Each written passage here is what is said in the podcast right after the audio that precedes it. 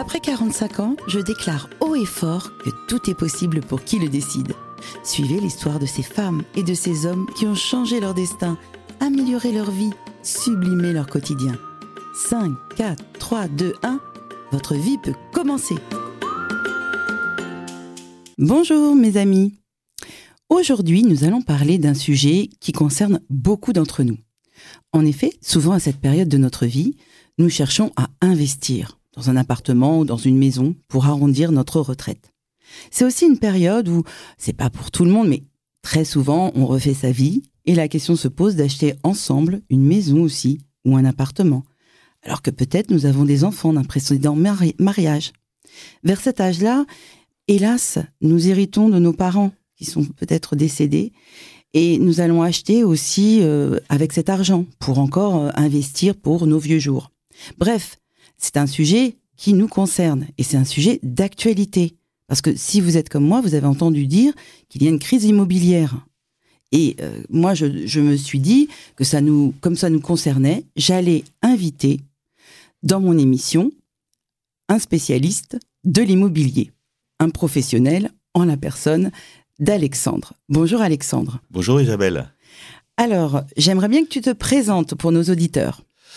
Alors, je m'appelle donc Alexandre, je dirige la société Flat in the City que j'ai lancée maintenant il y a un peu plus de 13 ans, qui est une société spécialisée en transactions immobilières et plus particulièrement sur la chasse ou la recherche d'appartements sur Paris et sa petite couronne.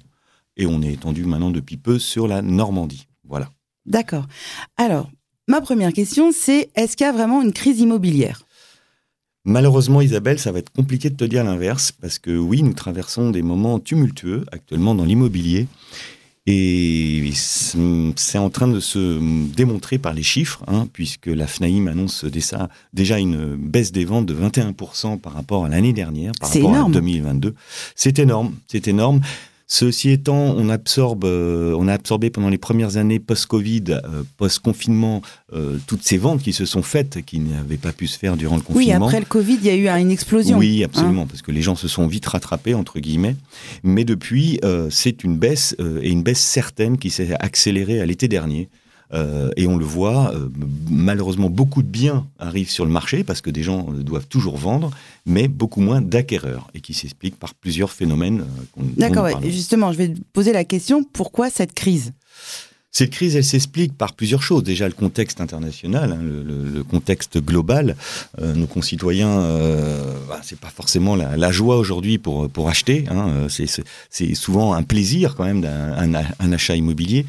Et ensuite, surtout, bah, c'est la, la montée tu veux dire que c'est morose, l'ambiance est morose? L'ambiance est, est, morose. Hein, D'accord. et du coup, quand l'ambiance est morose, les gens, ils achètent pas aussi facilement? Moins. On est on est moins dans l'achat plaisir, hein, comme, on comme on a pu avoir pendant euh, près plus de dix ans là. Là, euh, l'augmentation des taux, hein, il y a deux ans, on pouvait euh, avoir des taux à 0,95, 1%. Aujourd'hui, pour 20 ans, on est plus proche des 4,5, voire des 5%. Ça a pris 5 points ou 4 points en plus. Absolument. Absolument. Ça a été quadruplé. C'est énorme. Euh, ce qui fait qu'aujourd'hui, bah, toute une, frange de la population n'est plus solvable, ne peut plus acheter. Et même si vous êtes euh, un, jeune couple de cadres euh, et que vous gagnez bien votre vie, bah, le taux d'usure va vite vous rattraper, si je peux m'exprimer ainsi, et ne vous permettra pas d'emprunter.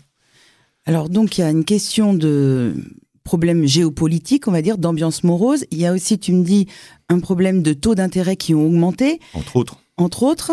Et alors, est-ce que c'est le moment d'acheter ou de vendre? Est-ce que c'est le moment là de faire quelque chose avec son bien? Alors, Isabelle, de, toute manière, il y aura toujours des gens qui ont besoin de vendre. Oui. Hein, euh, ou voire d'acheter, hein, quand on peut, mhm. bien entendu. Euh, ce sont des gens qui se séparent donc, ou des successions. Donc, il y aura toujours des appartements ou des maisons à vendre. Maintenant, effectivement, c'est les proportions qui sont beaucoup moins importantes. Et surtout, bah, il faut, si on vend, il faut trouver un acquéreur. Et les acquéreurs, bah, c'est la cible qui est la principalement touchée euh, due à l'augmentation des taux. Donc quelqu'un qui a le, le, le, cash, entre guillemets, pour acheter, sera en position de force aujourd'hui, alors que pendant des années, il était en position de faiblesse par rapport aux vendeurs. Oui, tu m'as dit que c'était, on était les rois du pétrole quand on avait du, du cash actuellement. C'est vrai, c'est vrai, on peut plus facilement négocier. Alors avant, on négociait paradoxalement, c'était même pas une baisse de prix, mais c'était d'avoir l'appartement parce qu'il y avait peut-être 10 acquéreurs potentiels, j'exagère un peu, hein, 10 euh, acquéreurs potentiels sur un appartement au même prix. Aujourd'hui, bah, il y en a deux fois, voire trois fois moins, quand il y a des acquéreurs potentiels. Alors moi justement, euh, euh, j'avais euh, décidé d'investir dans un appartement dans le 10e arrondissement pour le faire. bon, j'avais choisi cet arrondissement parce que c'était pas trop cher et en fait, je voulais prendre un appartement pour le louer, tu vois. Et est-ce que est-ce que tu me conseilles de le faire? Alors souvent on a ce réflexe, ce de dire on va acheter euh, des appartements, un, deux, trois, peut-être, ah, ça dépend des moyens des uns et des autres pour sa retraite, hein, mhm. pour euh, arrondir ses, fins de mois quand on est à la retraite. Euh, sauf qu'aujourd'hui, encore une fois, sauf à ce qu'on emprunte, est-ce que tu as la possibilité d'emprunter ou pas Donc ça, c'est le fameux taux d'usure qui, va, qui, va, rentrer en ligne de compte. Ou bien tu as le cash, mais c'est pas forcément la meilleure opération quand on est investisseur. Euh, donc voilà, c'est ça qui va, qui va vraiment être pris en compte. Les, les prix restent malgré tout très chers aujourd'hui, ce qui fait que l'offre et la demande ne se rencontrent pas. Tu veux dire que là, de toute façon, si j'ai besoin d'emprunter, euh, en plus, moi j'ai 55 ans, je vais avoir, euh, je suis obligée de faire des, des de pas aller au-delà en plus, parce qu'il y a aussi cette question-là. Bien sûr. Quand on a 55 ans, on peut pas emprunter sur 20 ans. Euh, bien entendu. Alors non, généralement non. Les, banques ne sont pas prêteuses, même s'il y a des cas qui, qui, se présentent. C'est généralement des, des, raisonnements, des réflexes qu'on a plus jeunes, hein, quand hmm. on a 30, 30, 40 ans. Donc, en fait, quel piège euh, faut-il déjouer quand on achète un appartement? Bah, Là, si tu me parles, toi, d'acheter dans le 10e à Paris, euh, j'ai presque envie de dire aujourd'hui, je vais faire une grosse généralité, il ne faut pas forcément la prendre comme argent comptant, mais d'acheter un appartement à Paris, on va l'acheter très cher. Alors, quel piège faut-il déjouer? Aujourd'hui, tu me parles d'acheter un appartement à Paris, euh, je pourrais parler presque de la même chose euh, à, Bordeaux ou à Lyon, euh, les prix restent quand même très élevés, mhm. entre guillemets, encore une fois, par rapport aux capacités que peuvent avoir les acquéreurs aujourd'hui qui doivent emprunter. Hein. il faudrait idéalement, c'est ce qu'on dit, encore une fois, je fais des grosses généralités, une baisse des prix de 15 à 20 points pour qu'on puisse acheter l'équivalent de ce qu'on pouvait acheter il y a deux ans. C'est incroyable. Euh, ensuite, les pièges à éviter, entre guillemets, et là, je vais retourner sur Paris, mais Bordeaux également, ou le, 93, ou Lille, etc., c'est qu'il y a l'encadrement des loyers. Ah oui. Donc l'encadrement des loyers fait qu'on ne peut pas mettre le loyer qu'on veut. Hein, il est entre guillemets targeté par la commune. Et donc, forcément, bah, quand on va faire des gros travaux de rénovation, même si on peut les déduire fiscalement euh, dans le cas d'un investissement, bah, forcément, euh, ça va être un peu plus compliqué d'avoir une vraie rentabilité. Et rentre en ligne de compte aujourd'hui, et qui vient un peu le juge de paix, et notamment sur les petites surfaces qui sont les plus impactées, c'est le fameux diagnostic de performance énergétique. Et c'est quoi ça? Le diagnostic de performance énergétique, ça, fait partie des diagnostics qui ont été créés en 2006, qui sont obligatoires au moment d'une vente, hein, euh, d'une mutation, que ce soit à l'achat ou en location. Et le fameux diagnostic de performance énergétique va te donner une lettre entre A et G en fonction de la performance énergétique tout simplement des lieux. Alors jusqu'en 2021, jusqu'en juillet 2021, ça se le calcul se faisait sur des factures, donc c'était assez simple et donc pas du tout réaliste pour être très franc. Mhm. Et aujourd'hui, par contre, c'est un vrai logiciel qu'a mis en place le législateur qui permet de vraiment mesurer les performances énergétiques de l'appartement, que ce soit euh, l'isolation, que ce soit l'épaisseur des murs, les fenêtres et ainsi de suite. Et donc, il faut être à cette norme-là. Un appartement qu'on achète ou qu'on a, il faut qu'il soit, il va, il va avoir une note. Absolument. Hein, un peu comme euh, le, tu sais, une machine à laver, le Nutri-Score, là. il y a des Nutri-Score partout maintenant. Mais absolument, c'est exactement le même est normé, clac, clac. C'est exactement le même concept. Sauf que euh, ce fameux Nutri-Score, on va dire, pour les appartements, mm. eh ben, il a une vraie incidence. Parce que si tu achètes aujourd'hui un appartement qui est classé G, F, quoi, bref, une passoire euh, thermique, hein, qui représente pratiquement 7 millions de bâtiments en France. C'est un 7 millions ah Oui, à peu près, oui, oui. on doit être à, 6, 6 aujourd'hui. Ça veut dire 7 millions de propriétaires qui vont devoir faire des travaux dedans Absolument, absolument. Mais euh, l'État a prévu des aides pour tout ça? Alors l'État a prévu des aides, ma prime rénov, les, les, primes CE, etc., le prêt à taux zéro. Euh, maintenant, c'est à condition, c'est aux conditions de vos revenus. C'est sous condition de revenus. C'est sous condition de revenus. Donc forcément, euh, les, les, Donc si tu gagnes bien ta vie, si tu gagnes bien ta vie ou même moyennement ta vie, tu n'as pas besoin de gagner très bien ta vie. bah malheureusement, tu passes un peu entre les, les mailles du filet. Tu n'as aucune aide et tu es bah, dans l'obligation de rénover l'appartement. Bah oui, puisque le, la, la sanction suprême, c'est qu'en 2025, au 1er janvier 2025, les appartements classés G n'auront plus le droit d'être en location. Donc, dans un an Dans un an. Absolument. 2028 pour les F et 2034 pour les E. Donc, ce qui fait que concrètement, on est déjà que le marché locatif est extrêmement tendu. Aujourd'hui, on entend, on entend parler dans tous les médias. Euh, l'accession aux logements sociaux, ils n'ont jamais eu autant de demandes aujourd'hui, si vous voulez. Hein, et ça, c'est un vrai phénomène. Euh, bah, en plus de ça, on va retirer des appartements à la location. Donc, grosso modo, si on a acheté un appartement, je sais pas, moi, il y a deux ans, euh, ou admettons il y a cinq ans, et qu'on a un, petit euh, un petit étudiant dans son appartement qu'on récupère peut-être entre 900 et, et 1000 euros. Ça dépend de la surface. Ça dépend de la surface. Bon, des fois un petit peu moins, mais bon, c'est grosso modo ça à Paris. Finalement, on va devoir faire des travaux obligatoirement cette année et si on paye un, un, un crédit soi-même déjà sur l'appartement et qu'on se disait bah, tiens je vais récupérer peut-être 400 euros par mois finalement c'est peau de chagrin il reste plus rien absolument c'est des calculs à faire c'est la pure rentabilité pour investisseurs euh, aujourd'hui il faut prendre ça en considération alors ça peut paraître euh, extrêmement dur difficile maintenant ça va dans le sens de l'histoire hein. on l'a bien vu avec les, les périodes de canicule qu'on a pu subir ou les périodes de grand froid hein. je sais plus combien il y a de millions de Français qui ne se chauffent pas parce qu'ils ont plus les moyens hein. oui. donc il est indispensable de euh, rénover le, bâti euh, que nous avons, qui représente, je crois, à peu près 40 millions de bâtiments, euh, tout bâtiment confondu, hein, avec le tertiaire et les collectivités. Euh, donc voilà, c'est un vrai enjeu de, pour tout à chacun, dû à l'explosion notamment des, énergies fossiles. Bah, qui, font que les, les, factures à la fin du mois peuvent être terribles. Donc ça demande une euh, réadaptation du bâtiment, des bâtiments, avec ce réchauffement climatique.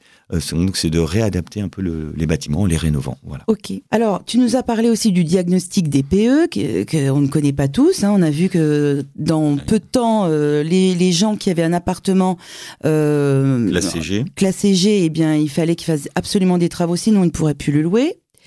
Donc ça, c'était aussi très important. Mais est-ce qu'il y a une lueur d'espoir dans tout ça? Parce que moi, je trouve que c'est très compliqué finalement. Oui, bien sûr, il y a une lueur d'espoir. On parle déjà que les, taux ne vont pas continuer à grimper, voire peut-être baisseraient un petit peu. Donc déjà, ça, c'est une petite lueur d'espoir.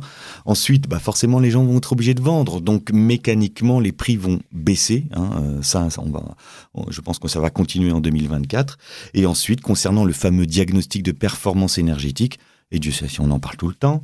Euh, le fait est que euh, les appartements les plus impactés sont les petites surfaces, les moins de 30 mètres carrés. Mhm. Et donc, on entend que via les diagnostiqueurs que le législateur euh, assouplirait les modes, le mode de calcul ou le reverrait, le réétudierait pour les petites surfaces, ce qui permettrait de pouvoir réinjecter un peu de, de, ah, ces appartements. voilà, absolument. Et c'est indispensable, hein, puisque c'est vraiment les petites surfaces qui sont les plus impactées aujourd'hui. Oui, parce que là, on a parlé aussi beaucoup de ventes, mais aussi en, termes de location, du coup, les gens, euh, ils ne partent pas de, de logements où ils auraient dû acheter, tu me disais, euh, les, les primo-acquérants, ils devraient euh, accéder à, à, bah, l'achat et puis ils peuvent pas. Bah, le mécanisme, c'est que on est, moi je prends le jeune couple, hein, c'est un exemple, hein, euh, qui a 25 ans, qui a un boulot, qui a un CDI, qui gagne tout à fait correctement sa vie, il serait en droit d'acheter aujourd'hui, entre mhm. guillemets, parce que là il est locataire. Bah, sauf qu'il ne le peut pas avec le fameux taux d'usure dont on parlait tout à l'heure, ce qui fait que les nouveaux entrants, c'est-à-dire ceux qui sont sortis des études et qui commencent leur vie professionnelle et qui veulent un appartement en location, bah, ils trouvent pas. Hein, parce que les autres sont pas partis avant. Donc c'est toute une chaîne finalement qui est un peu bloquée aujourd'hui et qui encore une fois euh, est renforcée malheureusement par ce fameux DPE. On a une question d'un auditeur. Alors il nous dit j'ai divorcé et avec ma nouvelle compagne nous voudrions acheter un appartement ensemble, mais nous avons des enfants de notre première union. Alors que faut-il faire pour un préserver les intérêts de ma compagne et deux les intérêts de nos enfants respectifs? Alors, c'est une très bonne question. Euh, alors, pour les enfants, bah, le, chaque, chaque, couple, euh, l'un et l'autre, euh, de toute manière, les enfants hériteront directement. Mm. Ensuite, effectivement, tout va dépendre si ce nouveau couple, ce nouvel amour, va se marier ou pas, hein, donc avec un contrat de mariage qui, prendra, qui pourra prendre en compte ça, notamment les, les, acquisitions, que ce soit d'ailleurs... des uns et des autres. Et des uns et des autres. Est-ce que c'est dans la communauté de biens, que, etc. mais j'ai envie de dire, sur ce type de questions, c'est vraiment un notaire qui est le mieux placé pour répondre à ça. Euh, et, je dirais, et c'est ce qu'on dit à nos clients justement, dans ce, dans, parce qu'on peut en avoir dans, ce cas-là, jeune, jeune couple entre guillemets, plus de 50 ans, qui se remettent ensemble et qui veulent acheter.